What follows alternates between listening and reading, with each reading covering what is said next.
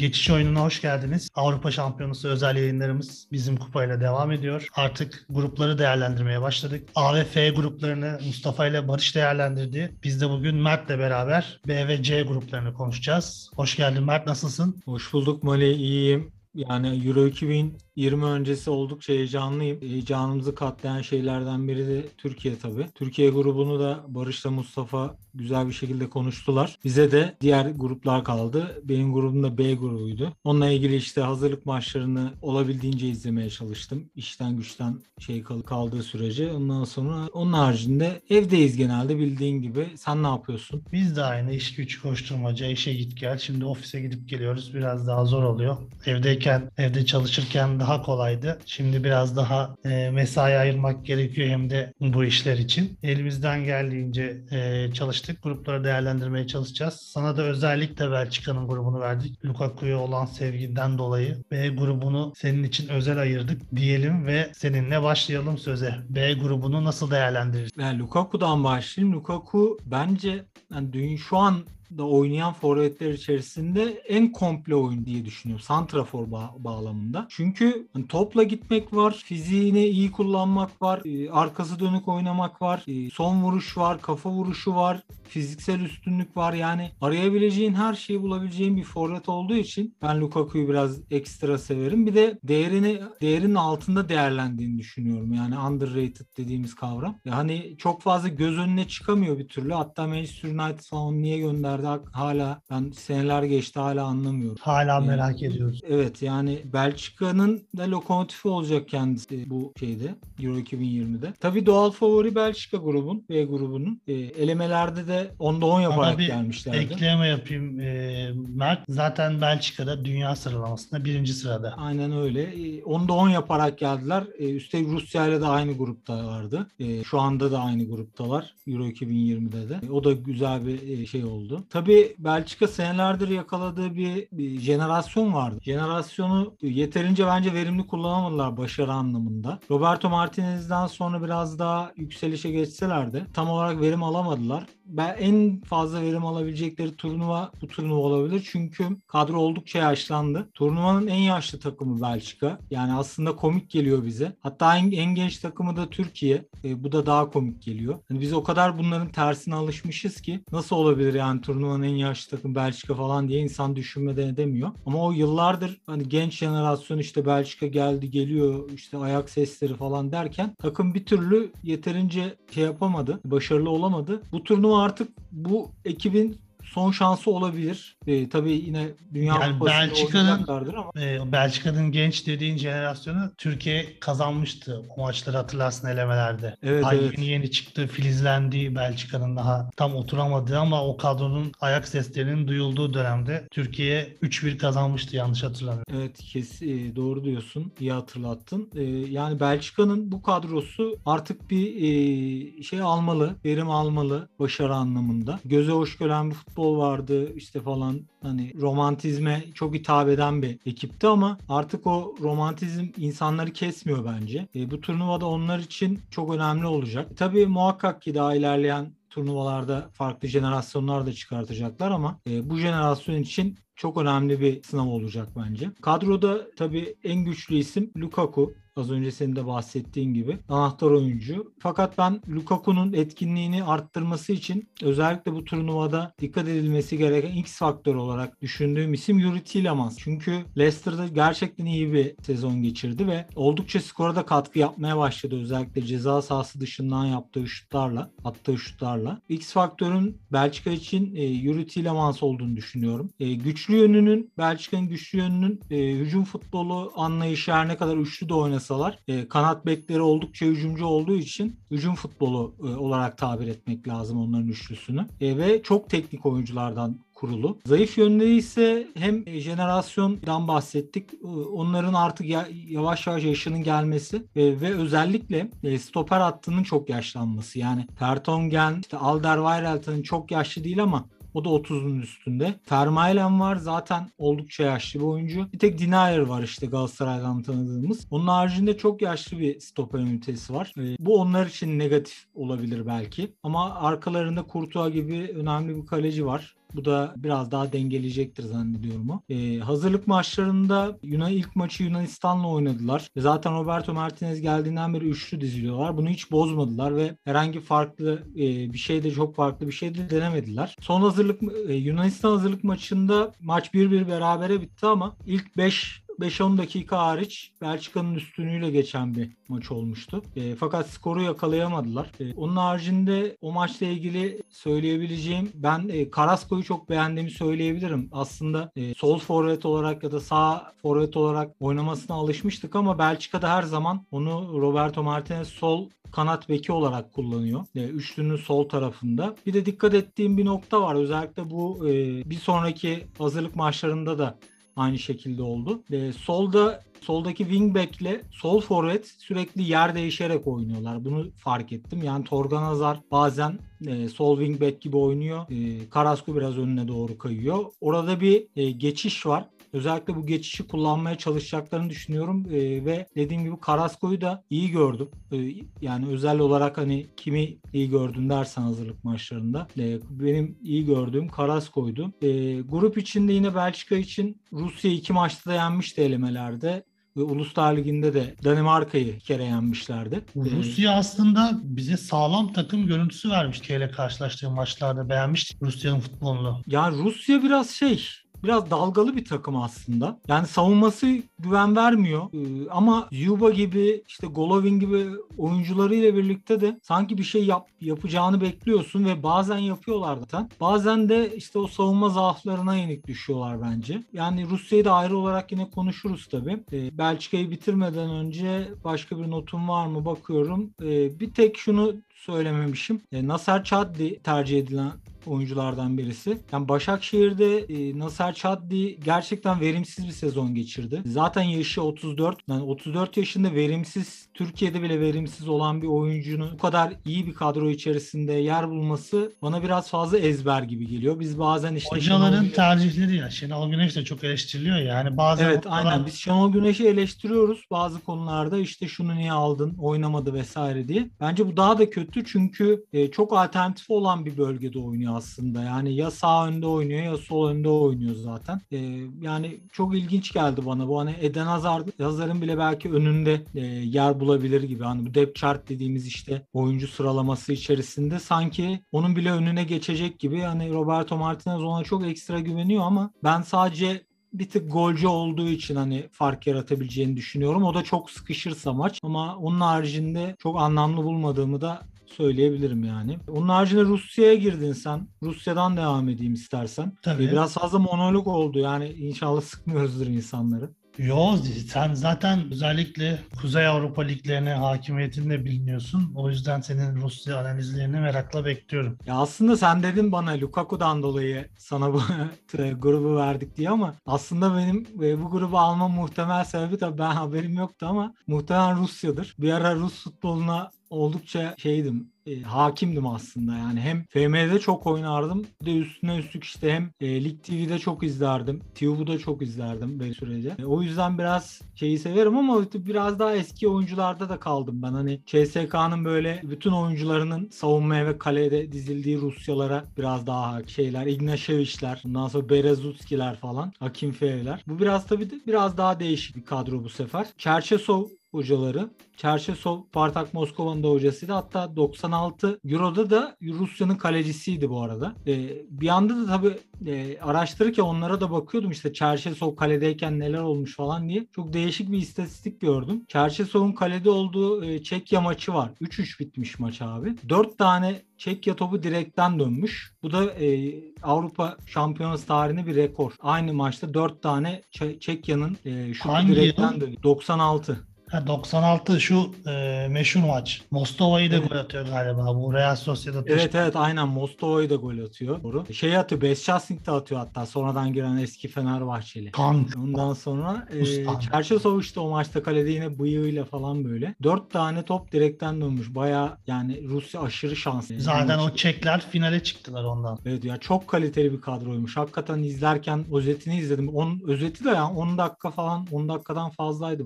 Çok güzel maç olmuş. Neyse e, yine anahtar oyunculardan işte X faktörlerden biraz bahsederek devam edeyim sen. Yine anahtar oyuncu yani burada çok e, şey yapmaya gerek yok. Artem Zyuba. Artem Zyuba yine farklı tipte bir oyuncu. Diğer takımlarda olmayan tipte bir oyuncu aslında. Eski kule forvetlere, target forvetlere yakın bir oyuncu olmasına rağmen son senelerde biraz Burak Yılmaz çıkışı yaptı. Yani oyunu böyle 30'undan sonra çok daha iyi oynamaya başladı Artem Zyuba. İnanılmaz akıllı oynuyor Senin bence. de özel bir hayranlığın vardı Zuyuba'ya da. Ya Zyuba'yı evet yani Türkiye Ligi'ne biri getirseydi rastgele yani inanılmaz konuşulurdu. Hani zaten biliyorsun Türkiye Ligi Adı geçti ama forvetleri- sanki zor ya. Yani Rusya'dan bir oyuncu getirmek Türkiye'ye, Rusya'nın iyi takımlarından birinden. Çok zor dediğin gibi çünkü yabancı sınırı var orada da. Yabancı sınırı olduğu için aşırı şekilde para ödeniyor Rus oyunculara. E, yabancı sınırını onlar da değiştirecek bu arada. Değiştirdi bu arada bu sene. O da e, farklılaştı. 8 artı 17 diye bir kural geldi. 8 tane yabancı 17 tane Rus. kuralı başka yerde de var mıyım? Var var e, artılı kurallar var ama artı burada şey Rus oyuncu artısı. Bizdeki artı yabancıya artı. Onun haricinde e, devam edecek olursam yine X Faktör'ün burada Alexander Golovin olduğunu söylemek lazım. Zaten sadece 4 tane lejyoner oyuncusu var. Diğer e, bütün kadro Rusya'da oynayan ekipten kuruluyor. İşte bunu da az önce sen de dile getirdin. Rusya Ligi'nde yabancı sınırlamasından dolayı çok fazla para aldıkları için oyuncular pek terk etmek istemiyorlar. Ee, biraz konservatif bir lig. Ee, şöyle bir istatistik var. Ee, Rusya milli takımının en çok gol atan futbolcusu 30 golle Kerjakov.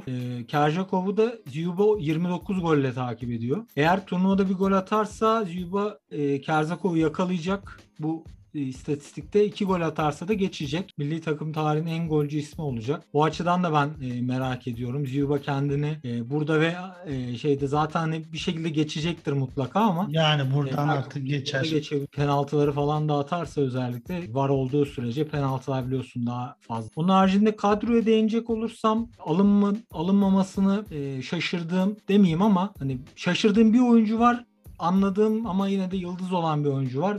Birincisi Brezilya asıllı kaleci Guilherme Lokomotiv Moskova'nın kalecisi. Uzun süredir hep e, o kaledeydi. Bizim maçlarda da oynadı. Aynen. E, Şu 3 Guilherme'nin- maçta. Bilermen'in bir de şöyle bir komik tarafı var. Ben bir de Rusya Federasyon, e, Rusya Süper Ligi'nin sitesine girdim. E, bu sene kimler ödül almış falan diye. İstatistiklere bakayım diye. Gülerme yılın kalecisi seçiliyor. Ama e, son maçlarda sanırım çok e, fahiş hatalar yapmış. Ben de Twitter hesabı var bir tane Russian Football News diye. Ona e, DM attım.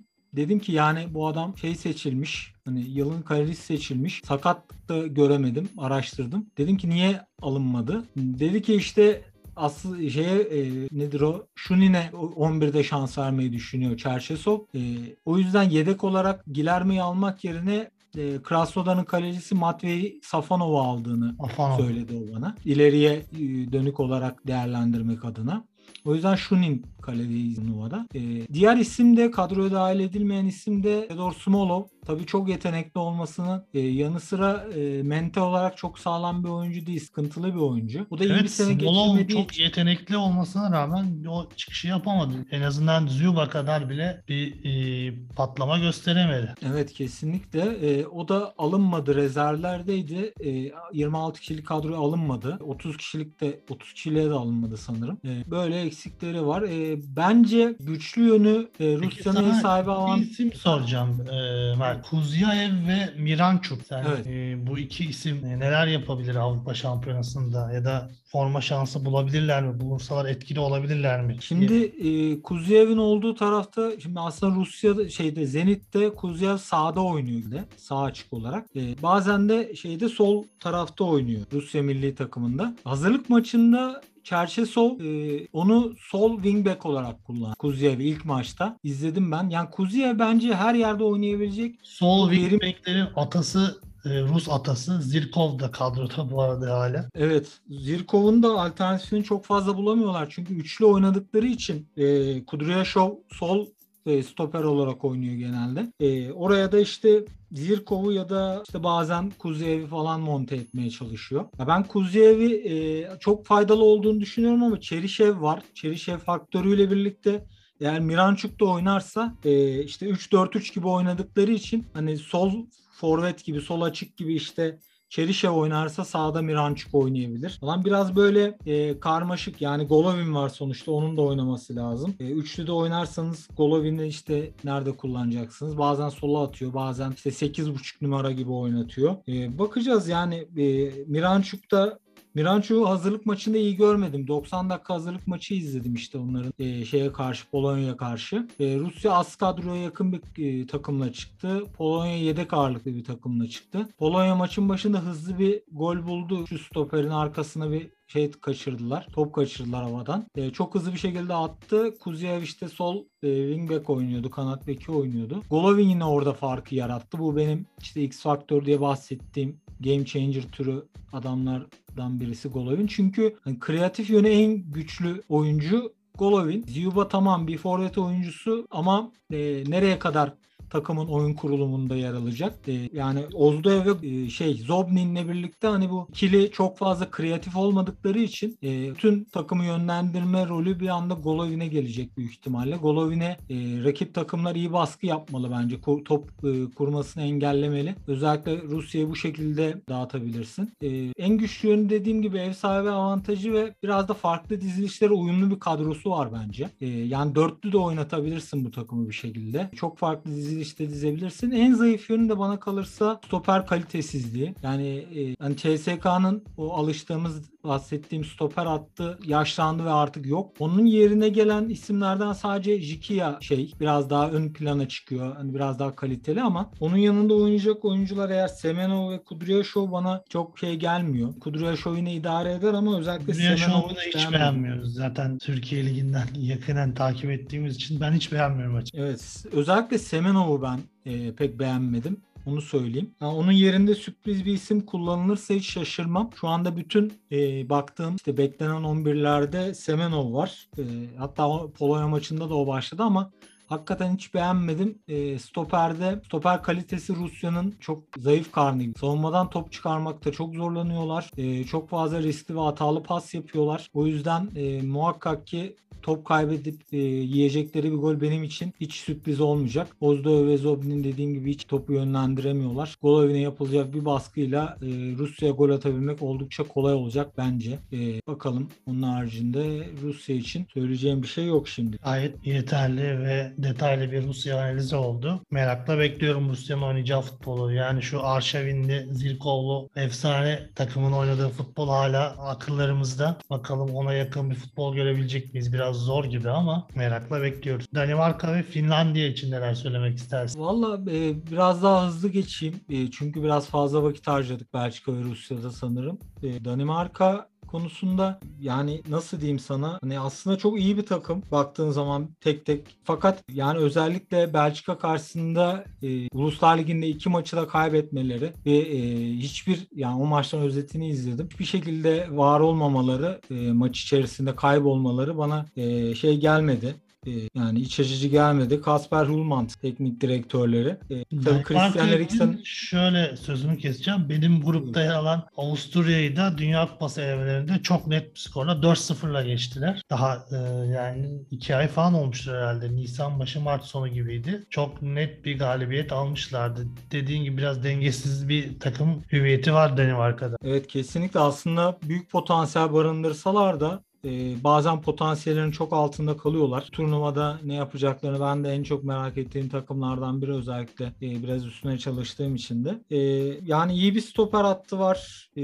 bekleri bence yeterli değil tam olarak. Höyberg çok ön, ön plana çıkıyor. Tottenham'da oldukça iyi bir sezon geçirdi. Eyne yine önemli isimlerde. Evet. Barcelona'nın transfer ettiği çok konuşulan Braithwaite var yine sol tarafta. Genel olarak baktığımda e, Jonas Wind var e, Kopenhag'da oldukça genç bir oyuncu. Onun 11'de e, santrafor olarak çıkacağını söylüyorlar. E, genel beklenen 11'lerde ama bana sanki yani Yusuf Olsen olması gerekiyormuş gibi geliyor. Olsen'i sanki böyle bu e, sağ tarafta kullanıp wing'de önde kullanıyor. Genelde işte bu e, birkaç maçta e, onu oynatmıştın. Yine benzer bir şey görebiliriz. Brad White solda, evet. Paulsen sağda, Eriksen forvet arkası ön tarafta wing bu şekilde çıkabilirler. Ya bizim ara bir Barış'la özellikle aramızda geyik oluyordu. Ben Paulsen için fazla takım oyuncusu olduğunu düşündüğüm için biraz yetenek bağlamında sıkıntı ol, sıkıntılı olduğunu düşünüyorum e, Paulsen'in. E, ona genelde Umut Bulut benzetmesi yaparım hep. İşte böyle aşırı takım için oynar, önde basar, işte hava toplarında da fena değildir O falan ama dizilim sana şeyi hatırlattı. Hamza Hamzaoğlu'nun 4 forvetli Malatya Spor'du. Evet Aynen. biraz benziyor ve Yusuf şey Umut Bulut'u da sağ sağ açık oynadığı birçok maç hatırlarsın herhalde. Aynen. Aslında sağ öyle oynadığını düşününce aklıma e, Yusuf olsa Umut Bulut benzetmem geldi. Tabii yani dinleyenler şey diyebilir ya Umut Bulut nerede Yusuf Olsenler adama bak hiçbir şey bilmiyor falan. Çok yetenek olarak çok yakın olduğunu söylemiyorum canım. Benzerlik anlamında yani yap, sağ içinde yaptığı işler bağlamında e, Danimarka'da Yusuf Olsen'in yerini e, biraz farklı görüyorum. Onun haricinde e, hazırlık maçları e, aldıkları skorlara değineyim. E, Danimarka e, Bosna Hersek'i 2-0 yenmişti. E, Braithwaite ve kim atmıştı golü? Almanya ile 1-1 berabere kalıp e, Bosna Evet. Hersek'i 2-0 mağlup ediyorlar. Aynen. E, Brad White'la Cornelius. Trabzonspor'un transfer gündemi. Cornelius attı evet doğru. Ee, yani Danimarka'nın elemelerde İsviçre'nin arkasında ikinci olmuştu zaten de. Danimarka'nın Almanya maçında hiçbir varlık gösteremediğini söyleyebilirim. Aslında e, yani maçın başında kısmen biraz iyi oynamışlardı. Bir de Almanya 1-0 bulduktan sonra biraz daha iyi oynadılar ama e, Almanya genel olarak boğdu. E tabii yani beklenen bir şeydi bu ama kontra atakla gol attılar bir de 1-0 iken. E, bu da farklı. Yani Danimarka'dan beklentiler biraz bana hala kapalı kutu geliyor bu Danimarka. Ne yapacağı konusunda gerçekten net bir fikrim yok. E, izleyip göreceğiz. Finlandiya için de şunu söyleyeyim.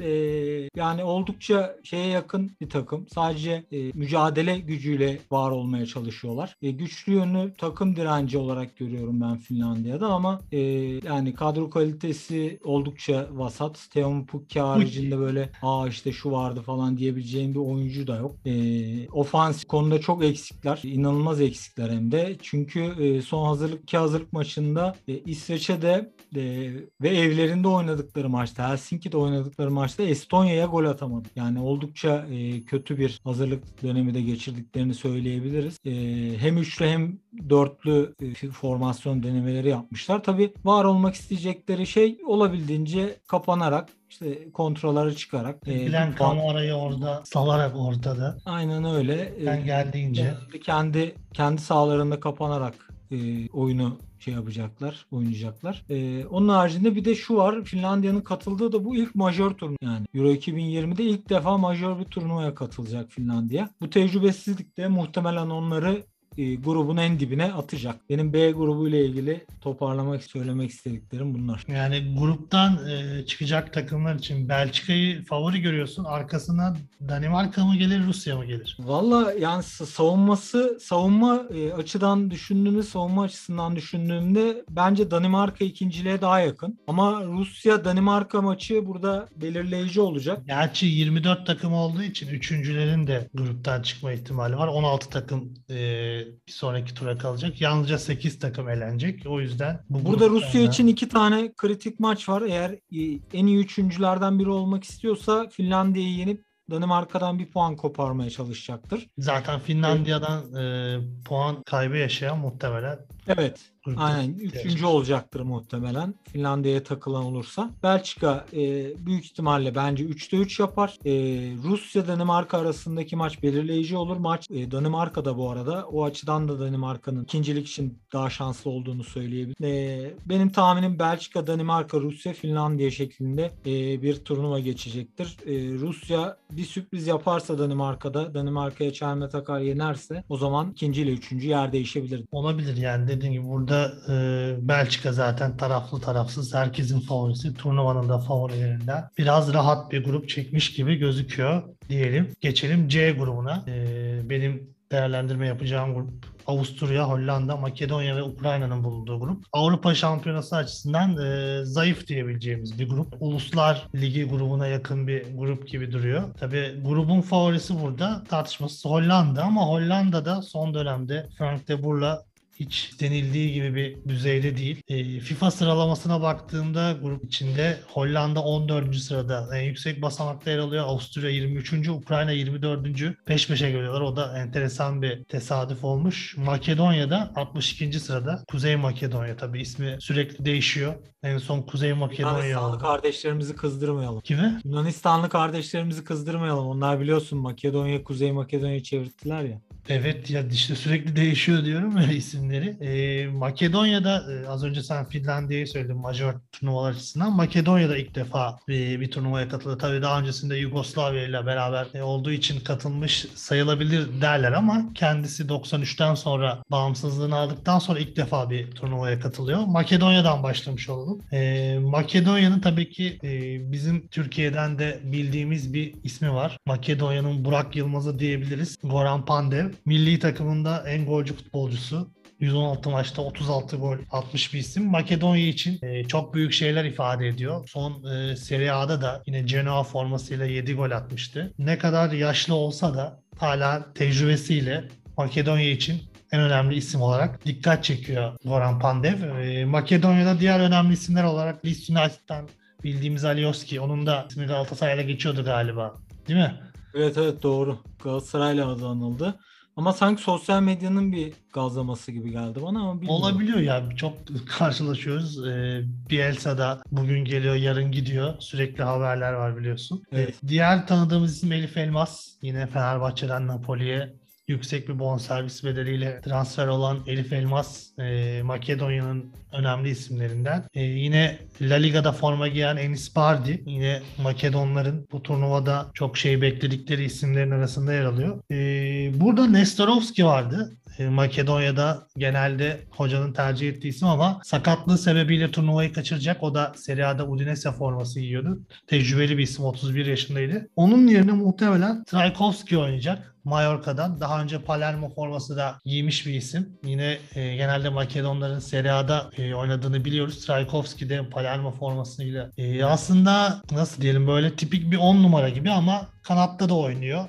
Böyle Türkiye Ligi'nde daha çok iş yapabilecek tarzda bir oyuncu. Sağ önde muhtemelen e, o oynayacaktır. Nestorovski'nin sakat olmasının sebebiyle. E, değişik işler yapabilir ama Makedonya grubun tabii zayıf takımı. Ben e, gruptan çıkmasını beklemiyorum. Belki bir sürpriz yapıp puan alabilir ama galibiyet bile zor olarak değerlendiriyorum. E, Sence hangi takımların karşısında puan alabilir Makedonya? ya e, Avusturya'nın maçını izledim son maçını. E, Avusturya Slovakya'ya karşı oynadı. Slovakya tamamen Avusturya'yı durdurmaya yönelik bir oyun sergiledi ve Avusturya çok zorlandı pozisyon bulmakta.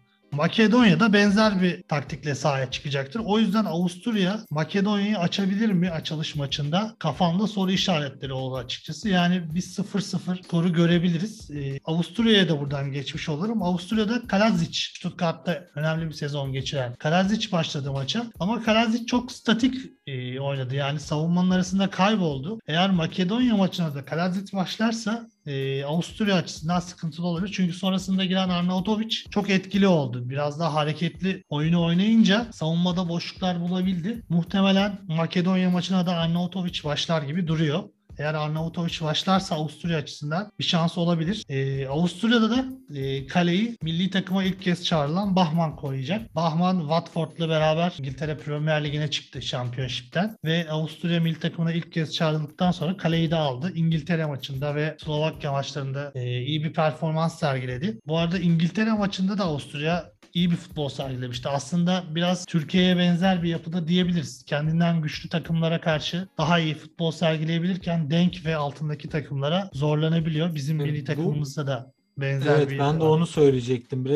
E, Türkiye'ye de biraz benziyor o yönde. O yüzden Avusturya'nın Makedonya maçı zor geçeceğini düşünüyorum. Eğer Makedonya'yı geçebilirlerse e, grup liderliği içince bence şansları var. Hollanda'ya karşı e, etkili olabilirler. E, bu arada Avusturya, Almanya ve İsviçre ile beraber 3. Bundesliga takımı gibi aslında. 26 oyuncunun 21'i Almanya Bundesliga'da oynuyor. Bundesliga dışında olan oyuncular zaten Arnautovic söylemiştik. Çin'de forma giyiyor. Schaap var Luzern'den. Bachmann'ı söyledik Watford'dan. Yine bir başka kaleci Schlager Lask Linz'de oynuyor. Ulmer'de sol bekleri Salzburg'da forma giyiyor. Avusturya'da e, sağ tarafta biraz soru işareti var açıkçası. Trimmel mi oynayacak, Liner mi oynayacak? Son maç Trimmel etkili bir performans sergiledi ama İngiltere maçında da Liner oynamıştı. Burada ben e, kimin oynayacağını kestiremiyorum. Son maçtaki performansına göre Trimmel'le başlayabilir hoca. Ama Liner de önünde Lazaro ile beraber aslında daha iyi iyi bir ikili de yapabilir. Lazaro da Inter'den kiralık Mönchengladbach'ta etkili bir sezon geçirdi. Alaba da bildiğimizin aksine ortada oynuyor. Orta sahanın göbeğinde daha çok oyun kurucu rolünde serbest bir pozisyonda karşımıza çıkıyor. Avusturya için önemli isimlerden birisi o yüzden. Ee, yine Grealish var. Bizim Jack Grealish'in çakması. Grealish Ertuğrul yancısı Grealish. Avusturya'da etkili isimlerden biri ve Sabitzer yine Salzburg'dan e, Leipzig'e geçen önemli isimlerden ve Avusturya'nın etkili isimlerinden biri Sabitzer olarak dikkat çekiyor. Avusturya dediğim gibi eğer Makedonya'yı geçebilirse bence Hollanda'nın da önüne geçebilir grupta. Hollanda e, Almanya ile beraber grupta yer almıştı. Avrupa Şampiyonası elemeleri. Tabii Avrupa Şampiyonası elemelerine iki sene oldu çünkü araya pandemi girdiği için biraz e, sekteye uğradı maçlar. Araya Uluslar Ligi falan girdi. Dünya Kupası elemeleri girdi. Ama Hollanda'da çok değişen bir şey olmadı. De Boer'la beraber hala istenilen formdan uzaklar. Aslında kadro olarak baktığımızda tek tek isimlere çok iyi bir kadroları var. İşte Barcelona'da son iki sezonda çok iyi işler yapan De Jong, Wijnaldum, e, Derun, Atalanta'dan orta sahaları çok iyi. Stoper hattını zaten söylemeye gerek yok. Hatta seninle alınmamasına şaşırdığımız Botman kadroya giremiyor stoper hattını Hollanda'da. Ne diyorsun Evet. Botman hakkında? Ya e, yani aslında dediğin gibi seneyi en iyi geçirenlerden biri şimdi Matias de Ligt Juventus'ta yeterince parlak bir sezon geçirmedi. Zaman zaman Meri'ye kaptırdı formayı. İşte sakatlıklar falan olmasa belki de e, uzun süre yedek kalacaktı. Yani böyle bir durumu da olabilirdi. E, dediğin gibi Sven Botman kesinlikle alınmalıydı. Lille, Lille'in şampiyonluğunda başrollerden biriydi o da. E, ama yine de onun yerinde oynayacak isimler Van Dijk olmasa dahi işte De Vrij, Delikt gibi isimler oldukça kalbur üstü. Ben de Delikt Hollanda Olma- e, oynamayabilir hakkında- bu arada Mert. Yani Efendim? delikti kesiyor son e, hazırlık maçlarında. Oynamazsa şaşırmam. E, ve Türkiye maçından sonra da üçlüye döndü. De Boer bu son iki hazırlık maçında da üçlü savunmayla karşımıza çıktı. Üçlü savunmada Ajax'tan Daley Blind ve Timber var. Yanında De Vrij oynuyor. E, wingbackler olarak da Dumfries'li Windle var. Windle e, 100 maçı tamamladı. Çok genç bir oyuncu ama Alkmaar'da 100 maç barajını geçen bir isim. Etkili bir isim olarak öne çıkıyor. Dumfries de fiziksel özellikleri çok e, yüksek ve çok önemli bir bek olarak karşımıza çıkıyor. E, menajer de Raiola belki bu yaz göstereceği performansla bir büyük takımlara sıçrama yapabilir Dumfries. O yüzden büyük takımların gözü üzerinde olacak diye düşünüyorum. Hollandalı sol bekler genelde bu tarz turnuvalarda ya da U21 turnuvalarında kendini çok iyi gösterip ondan sonra kulüp kariyerlerine hiç iyi devam edemiyorlar. Son zamanlarda böyle örnekler aklıma geliyor işte. Van Aanholt muhtemelen oynamayacak. Windle oynayacak diye düşünüyorum. Van Aanholt çünkü son dönemde biraz formdan düştü. O yüzden Alkmaar'da bu genç yaşında çok sayıda maça çıkan Windle'ın başlayacağını düşünüyorum. Dediğin gibi de olabilir ama yaşı çok genç. Yani önü açık gibi duruyor şu an için. 21 yaşında henüz. Orta sahasını zaten söyledik. Derun, Wijnaldum, De Jong üçlüsünün bozulacağını düşünmüyorum. E, ileri uçta da turnuvanın e, en iyilerinden olması beklenen Memphis Depay ve e, Weghorst var. Wolfsburg'da çok etkili bir sezon geçiren Weghorst, Hollanda milli takımında da gol yollarında en etkili isimlerden biri olacak. E, yedek olarak yine Malen var. PSV'de etkili bir sezon geçirdi o da ama Weghorst'un arkasında kalacağını düşünüyorum. Burada forvet hattında da etkili bir Hollanda var ama genel olarak isimler iyi ama hocayla beraber takım uyumu Hollanda'da en büyük eksiklik. Frank de Boer takımın üzerindeki etkisini net biçimde hissettiremiyor ve kalede bir belirsizlik var. Ve kaleci de kimin oynayacağını bilmiyorum. Steket, e, Stekelenburg mu oynayacak? Tim Krul mu oynayacak? Orada da değişen bir yapı var. Bugün Ben- Sokrates'te izledim. Ar lafa gireyim iki çok az. Ee, Sokrates'te Stekelenburg'un oynayacağını söylüyordu Bülent Kalafat. Ben de şaşırdım yani aslında ben Silesen'i bekliyorum herhalde. Silesen oynayacaktır ama orada Stekelenburg'un oynayacağını muhtemelen da söyledi çıkarsa hiç şaşırmam ya. Yani belirsizlik var orada açıkçası. Yani stoper hattında da belirsizlik var. Ee, Daily Blind de De Vrij kesin oynayacak. Üçüncü isim olarak Delik ya da Timber'ı göreceğiz ama belki Ajax e, şeyini bozmamak için Timber yakın isim gibi gözüküyor bu hazırlık maçlarının ikisinde de banko oynayan Timber'di. Kalede de bence bir soru işareti var Hollanda'da. Onun dışında az çok belli zaten. Bir de şöyle bir şey sorayım sana Mali. Yani eğer dörtlü oynarlarsa 4-3-3 gibi. Yani orta sahaları zaten işte De Jong, Wijnaldum, e, Klaasen muhtemelen herhalde. Derun oynayacak. Derun mu oynayacak? Evet. E, yani aslında şey bir orta saha gibi geliyor bana. Böyle e, savunma yönü çok kuvvetli değil. Hollanda'nın rakibine oyunu dikte etmesi gerekir. Yani bu orta sahayla. Çünkü bu orta saha çok fazla savunmacı bir orta saha değil. Topa hakim olacak. Evet. Eğer Öyle bir saha- eleme yapayım sana da Mert. Ee, Hollanda'da e, elemelerde %65 ile topa sahip olan e, en iyi takımlardan bir dördüncü ya da beşinciydi. Elemelerdeki en çok topa sahip olan ülkelerden biri Hollanda. Dediğin seni de desteklemiş oluyor bu istatistik. Yani e, çünkü aksi olursa e, bu sefer rakip topla oynarsa e, sanki savunmada da işte Van Dijk'in olmamasından kaynaklı olarak stoper hattında da bir zayıflama oldu. E, yani bekleri de hücumcu oldukça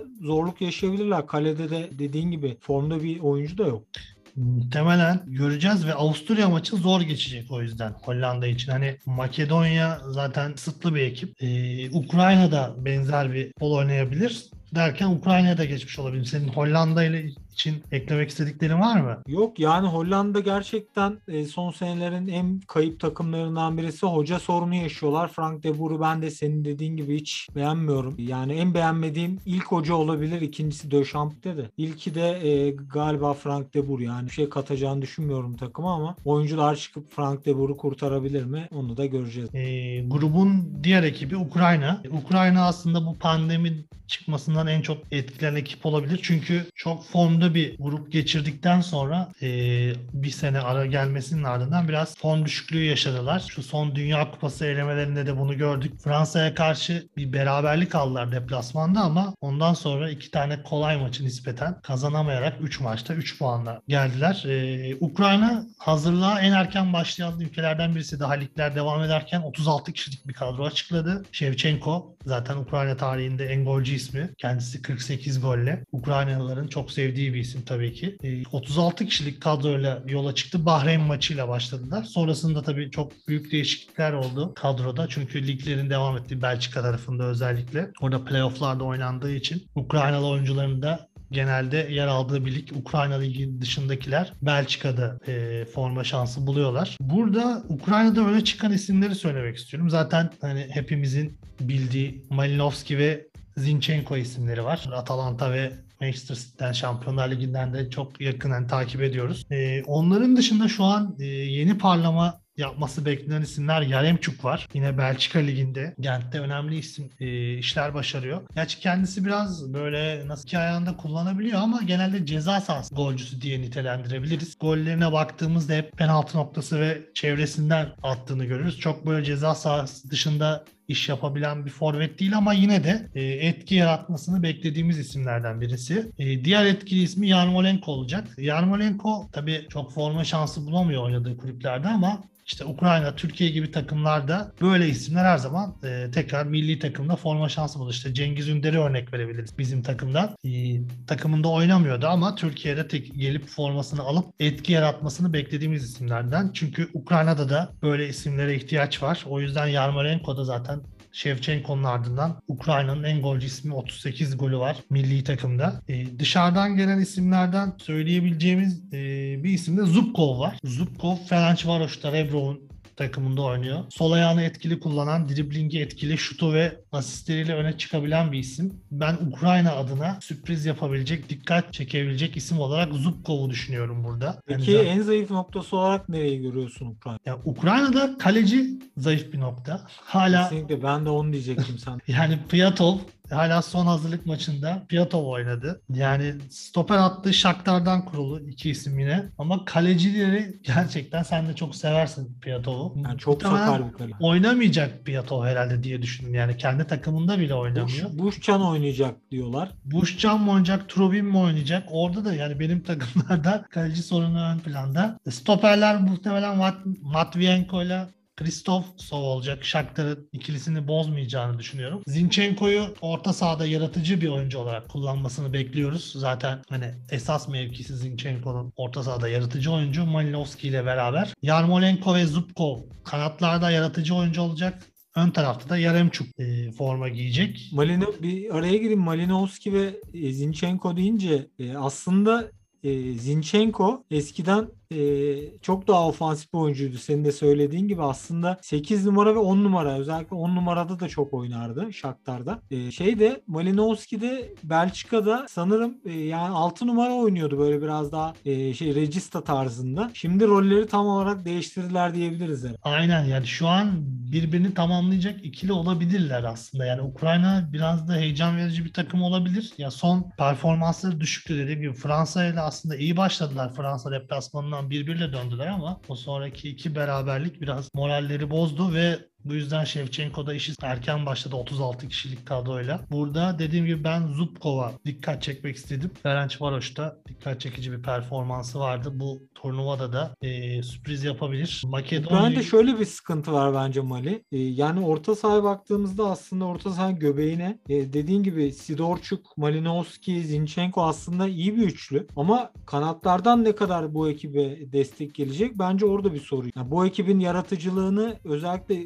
hücum hattı nasıl değerlendirecek? Kanatlardan nasıl besleyecek hücumu Ukrayna? Bu büyük soru. Bu noktada Yarmolenko ve Zubkova büyük iş düşüyor. Dediğin gibi ben de onlardan e, performans geleceğini düşünüyorum. Yani Ukrayna beklentimizin üzerinde e, bir performans gösterebilir. Shevchenko da zaten bu arenalara hiç uzak bir isim değil. Gerçi Ukrayna geçmişte iki kez Avrupa şampiyonlarına katıldı. 2012'de zaten ev sahibiydi Polonya ile beraber. 2016'ya da katıldı. Bu ardarda arda üçüncü olacak. Son iki şampiyonada dördüncü olarak gruptan çıkamadı. Bu kez şeytanın bacağını kırmak isteyeceklerdir. Nispeten de uygun bir grup var bence. Yani Avusturya ve Hollanda hani böyle onlardan üstün gözükse de çok da üstünde takımlar değiller. Makedonya zaten grubun en zayıf halkası olduğunu söylemiştik. O yüzden Ukrayna için bence bir şans var. Bu e, ekiple de gruptan çıkabilirler ki üçüncü olmalarının bile e, gruptan çıkma şansı olduğunu düşünürsek bu sefer şeytanın bacağını kıracaklarını düşünüyorum ben Ukrayna açısından. Ukrayna'da da zaten e,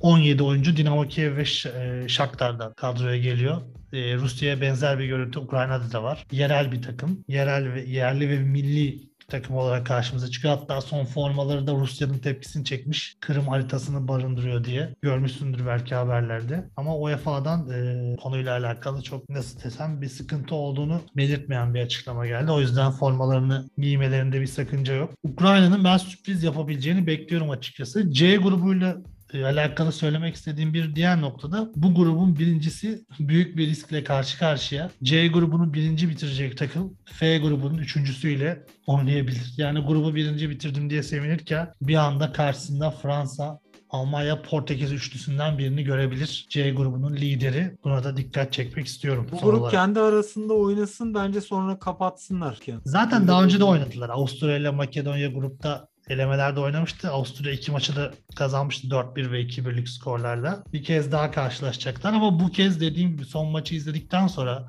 Makedonya'da muhtemelen takip etmiştir. Slovakların kapalı futbolu Avusturya'yı çok zorladı. O yüzden Avusturya Makedonya maçı grup için belirleyici olacak birazcık. Bana şöyle geliyor grup. Ya bu grupta sanki böyle Makedonya dahil, Kuzey Makedonya dahil tüm takımlar e, birbirinden puan alabilecek düzeyde. Yani Hollanda'nın öyle Kuzey Makedonya'yı böyle eze eze yeneceğini ya da işte ne bileyim e, Ukrayna'nın yine aynı şekilde Makedonya eze yenebileceğini düşünmüyorum. Ben Makedonya'dan böyle iki beraberlik falan bekliyorum açıkçası. Yani ki hangi takımlar karşısında olur ama bilemem ama e, yani 2-3 puan almaları beni işmez. Yani dediğim gibi Avusturya maçında eğer puan alabilirlerse bir, bir kere daha yapabilir aynısını ama Avusturya yenerse ben sıfır puanla tamamlayacaklarını düşünüyorum grubu. Ben de biraz e, yani kaç maç çağrını takacaklarım. Bakalım neler. Bu grup hakkında bu arada e, sıralama tahminin var mı? Ya bu grup hakkında çok düşündüm. Sana sorarken de zaten düşünüyordum. Açıkçası Avusturya'yı bir yarım adım önde görüyorum. Hollanda ve Ukrayna ikincilik tercihlerinden yarışacaklar gibi geliyor bana. Yani sanki böyle daha dengeli oynayacak, hücuma hızlı işler yapabilecek takımlar da bana bu e, grupta puan alacak. Ama, ama çok yani ne silameki bir grup mu diyelim ne diyelim yani. Evet yani çok tatsız bir grup yani. yani Almanya, tatsız. Fransa, Portekiz grubu var ve Hollanda, Ukrayna, Avusturya, Kuzey Makedonya var. Hakikaten dağlar kadar fark. Dediğin gibi Uluslar Lig grubu bu. Hakikaten öyle. Bazen böyle şeyde olurdu ya işte şampiyon Şampiyonlar Ligi'nde özellikle kaç sene Galatasaray'a denk geldi. Çok böyle Bragalı grubu vardı Ha, Galatasaray'ın. Braga, Cluj. Evet. Yani efsanevi UEFA Avrupa Ligi grubu. Şampiyonlar Ligi'nde bu grup da hakikaten biraz andırıyor onu. Hollanda bu grubun Manchester United'ı diyebiliriz. Ya keşke diyebilseydik ama diyemiyorum O, işte. onu bile diyemiyoruz değil mi? Diyemiyorum.